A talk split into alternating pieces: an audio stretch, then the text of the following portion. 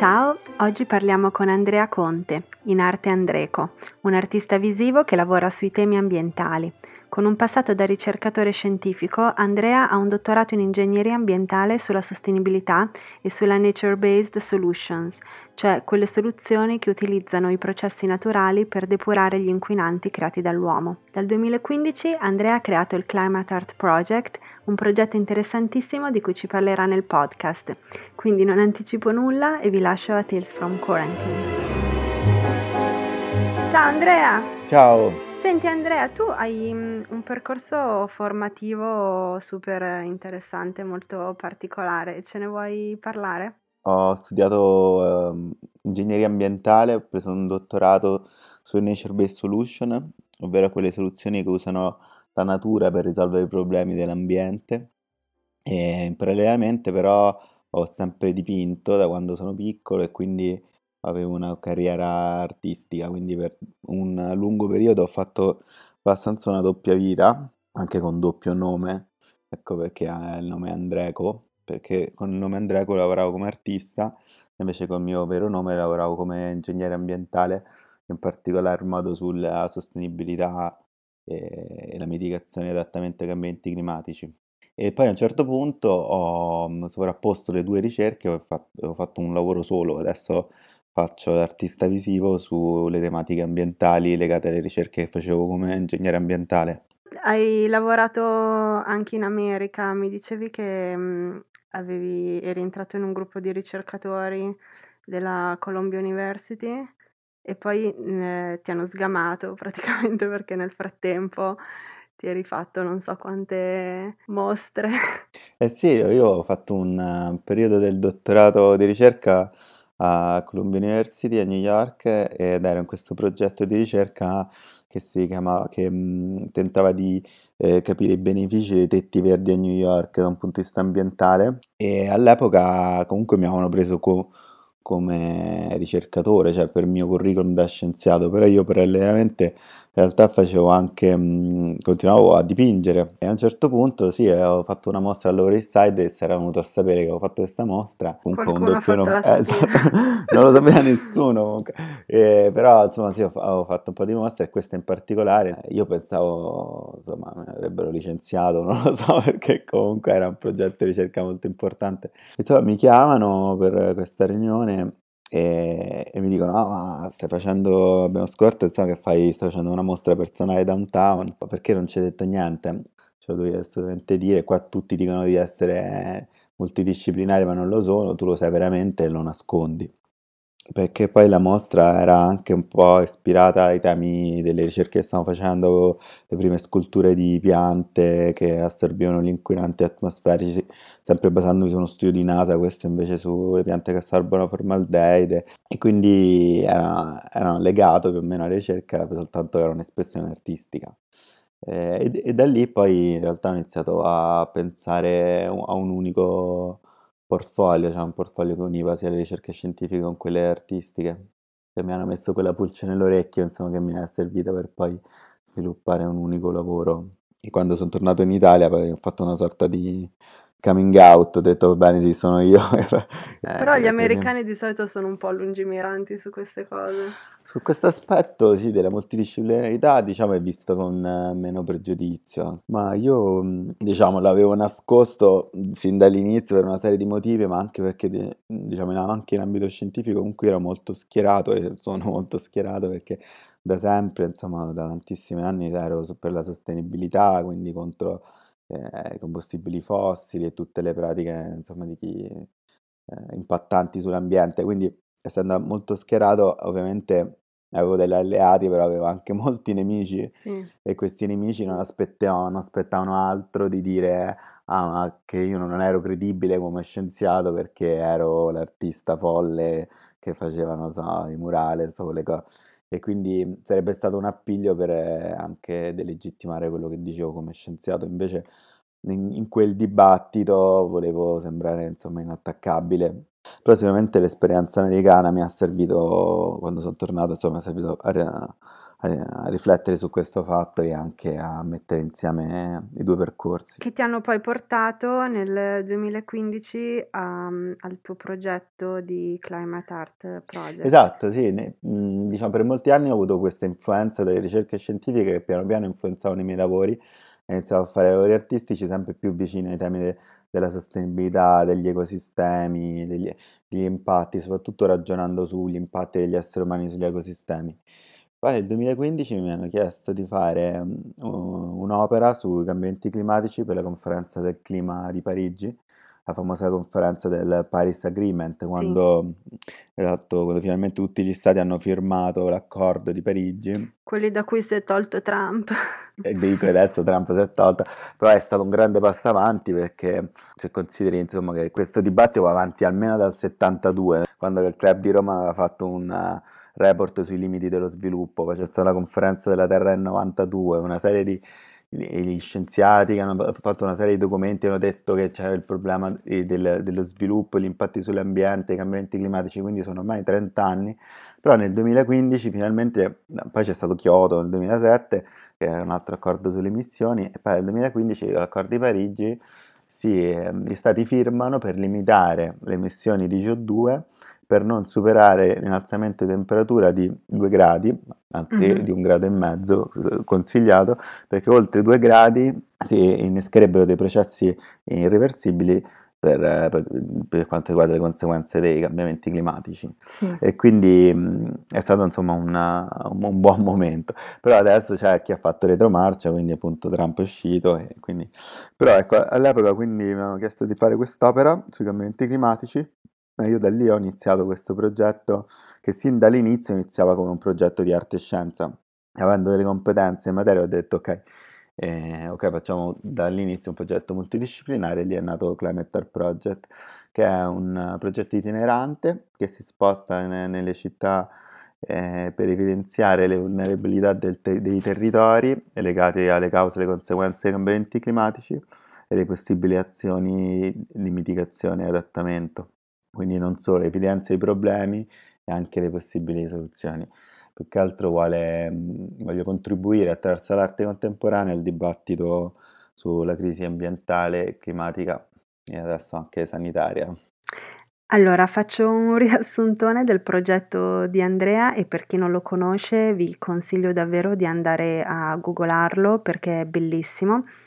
Eh, a Parigi hai fatto un murales sulle cause e conseguenze dei cambiamenti climatici e una scultura verde legata ai tuoi studi ehm, su come il verde e le piante possano mitigare le temperature.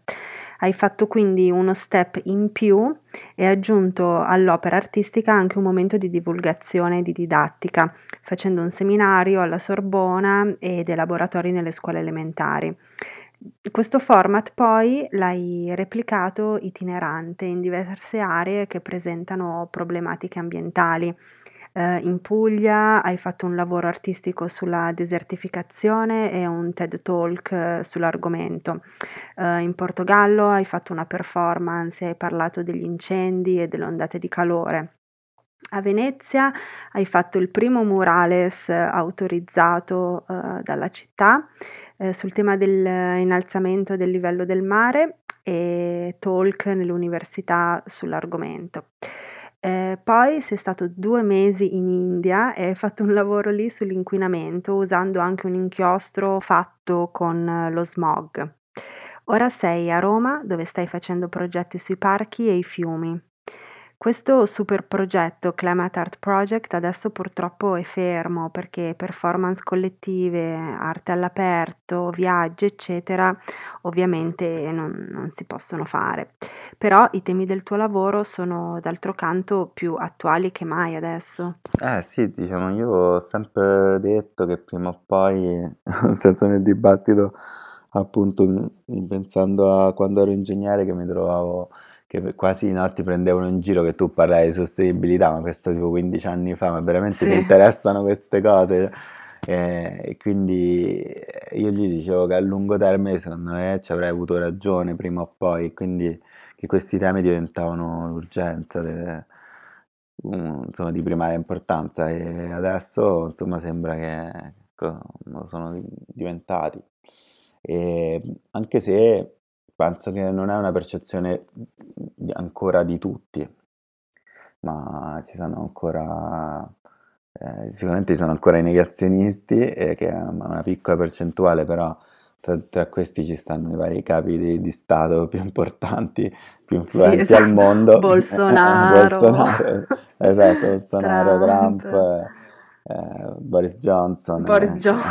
Quindi, eh, quindi, diciamo, anche se sembra che, almeno penso che c'è la percezione che, che questi temi sono arrivati un po' di più, però ci sono ancora degli ostacoli, insomma, non indifferenti. Eh, da superare. Pensi che questo processo di sensibilizzazione sia anche una responsabilità per l'artista contemporaneo? Io credo che, ecco, che l'arte, almeno quello che faccio, non, non vorrei fosse qualcosa di decorativo o intrattenimento, ma mi piacerebbe fosse un atto di resistenza. Eh, però sicuramente non è solo un, un'opera d'arte che, che può insomma, avere un'incisività su, su questo dibattito, cioè, è un altro linguaggio che poi va a affiancare quello che, che fanno i movimenti o quello che, fa, la, che fanno gli scienziati con, con, con, i, con i, dati che, sono importanti e quello, insomma, quindi poi affiancare ognuno nel suo ambito, insomma, eh, con il suo messaggio e la, la sua riflessione poi arriva a, a, contribuire a un dibattito che dovrebbe arrivare a una propria rivoluzione culturale, perché secondo me questo, di questo abbiamo bisogno, cioè di cambiare il nostro approccio con gli ecosistemi e di spostare il punto di vista dell'umanità da antropocentrico ad egocentrico, cioè pensare che non siamo noi al centro de, de, de, mm-hmm. della Terra, ma che sono gli ecosistemi, perché noi intanto dipendiamo dagli ecosistemi, senza gli, le piante non potremmo respirare, eh, senza gli ecosistemi ci, ci, ci estinguiamo, e mentre gli ecosistemi senza di noi vivono benissimo, quindi anche questa è una cosa che va ricordata. Sì. L'abbiamo visto ora che eh, svuotando le città e tutto, la natura è tornata a risplendere, gli animali che scorrazzano sì. eccetera, eccetera. Sì. sì questo è incredibile. Eh, ti fa riflettere no? Su, sul senso delle cose. Quando gli ecosistemi gli dai una pausa, come si rigenerano. Oggi c'era un articolo che faceva vedere il Po completamente limpido prima di Torino. Eh, anche questo, no? come i fiumi si rigenerano quando ci sta meno attività antropica ed è, ed è sicuramente sono cose che fanno riflettere. Sicuramente.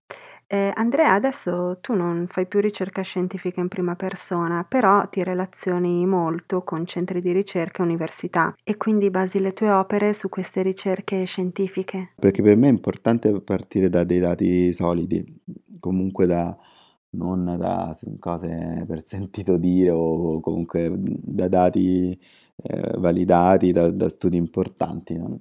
E poi da, quelle, da quei dati eh, monto un trampolino da cui saltare per, eh, per poi andare nella visione. No? Il, il, il, lavoro dell'artista è quel salto che dalla, dalle cose che ti influenzano, da, questo, uh, da, queste informazioni ti porta a creare un'opera che, che ha una visione altra. No? Da, da, da, che le, ho insomma, instaurato delle collaborazioni con dei centri di ricerca, Adesso mi trovo proprio a pensare dei progetti artistici che poi diventano anche dei progetti scientifici. Eh, è capitato, quindi magari una mostra, faccio, faccio un'installazione per esempio come quella che ho fatto all'auditorium, che si chiama Future Landscape, la mostra, eh, ho usato delle sculture delle piante che assorbono i metalli, quindi molto spesso uso, metto, porto le felci eh, nelle installazioni in galleria, questa volta ho portato quella canapa perché sono piante che sono studiate dai ricercatori fanno fitorimedio che sono capaci di depurare i terreni da metalli. E quindi per me questa, per questa loro capacità, queste reazioni eh, chimico-fisiche e biologiche che avvengono nelle piante, per me sono un'opera d'arte e questa forzatura è la mia pratica artistica che io chiamo Nature as Art.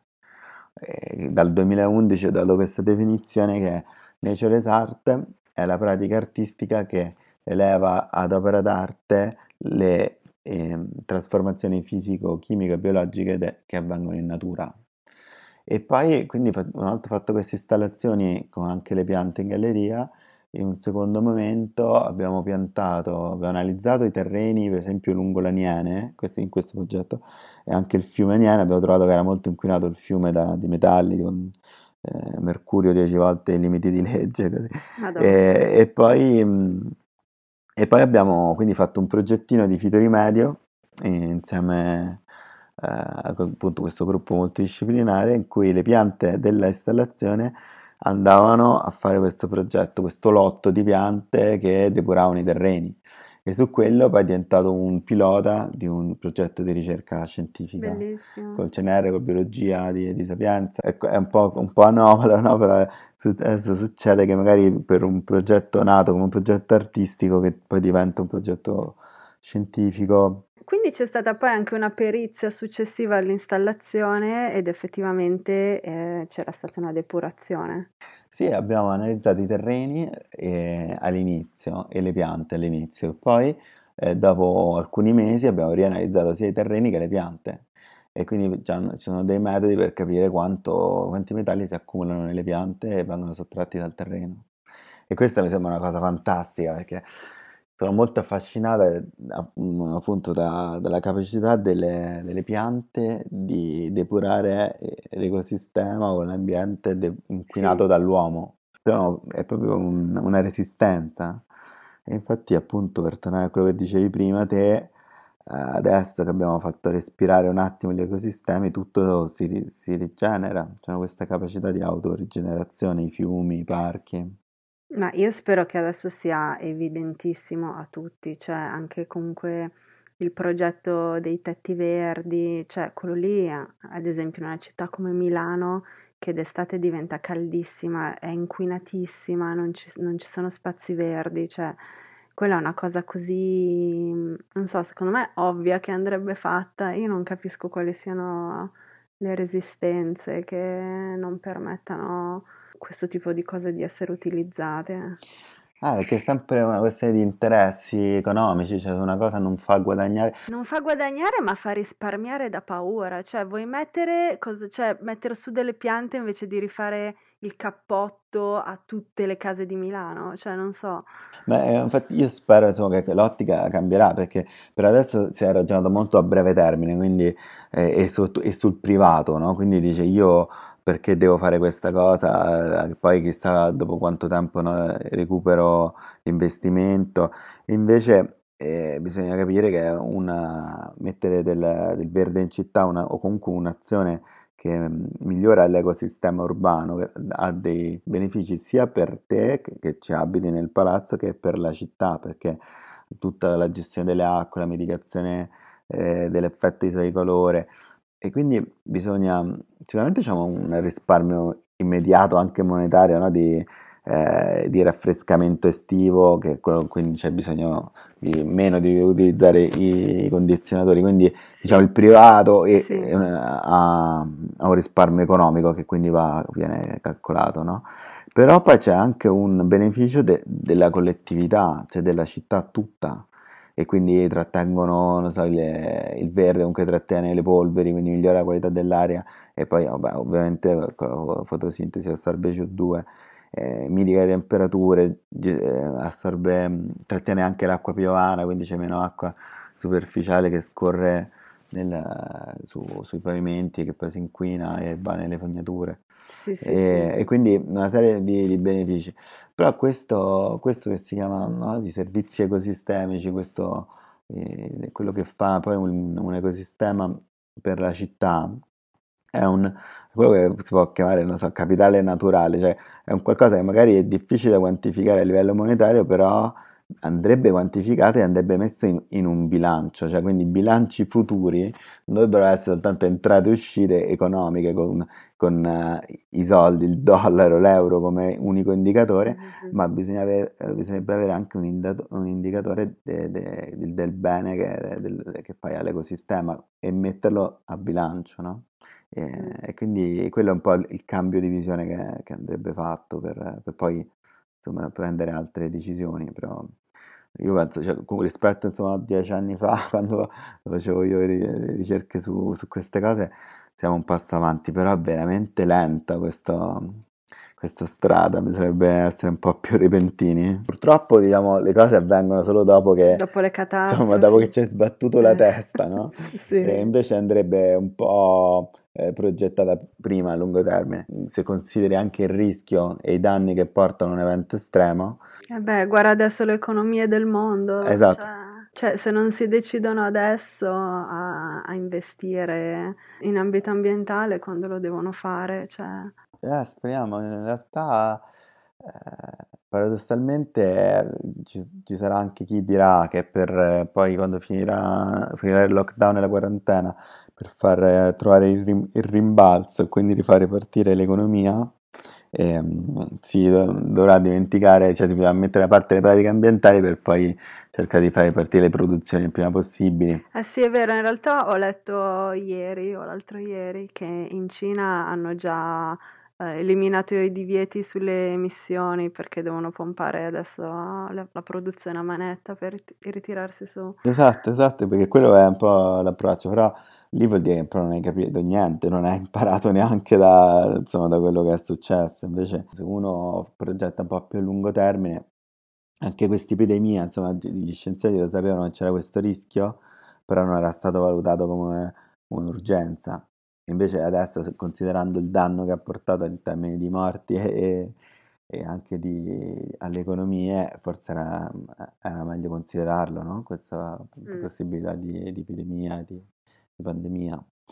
E, e, così con la crisi climatica, cioè, vuol dire sono 50 anni che si parla di problemi climatici ambientali, eh, forse prima che arrivano disastri eh, eventi estremi così è meglio insomma correre ai ripari facendo cose di mitigazione e adattamento. Sono molto curiosa di vedere come sarà il dopo Covid, più che i leader odierni, se i votanti avranno più coscienza e sceglieranno meglio. I negazionisti sono a capo degli stati, insomma, ter- terranno duro prima di mollare l'osso, quindi eh, insomma, però penso che c'è bisogno di una pressione dal basso no? che, che, cerca di, di far eh, cascare questo, questo, sistema basato sull'estrazione e sulla distruzione dell'ambiente, perché abbiamo visto che comunque è un sistema che ha fallito, no? questo sistema neoliberista ha fallito in quanto ha distrutto l'ambiente e ha ammalato,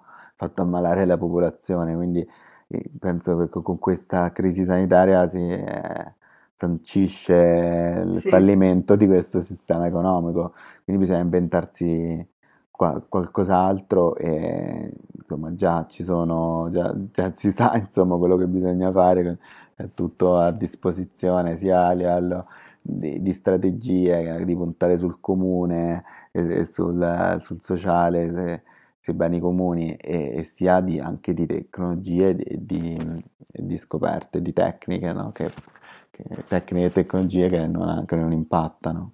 Quindi penso che ci sta, la strada c'è, bisogna soltanto prenderla. Grande Andrea, senti, grazie mille.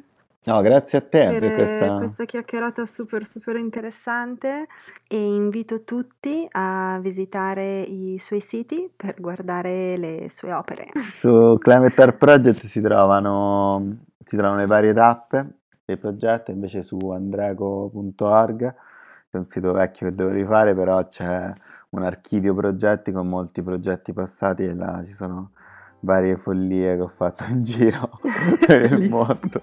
è così, cose visionarie. Un bacio Andrea, grazie mille. Ciao, grazie a te. Ciao. Ciao e grazie a voi per essere stati con noi. Um, spero che insomma, vi abbia interessato, io l'ho trovato interessantissimo questo episodio e andate, mi raccomando, a vedere cosa fa artisticamente Andrea perché le sue opere, le sue installazioni, le sue performance sono veramente bellissime anche visivamente. Sono cose veramente fighe, di grande spessore. E niente, ci sentiamo al prossimo episodio. Un bacio, ciao ciao.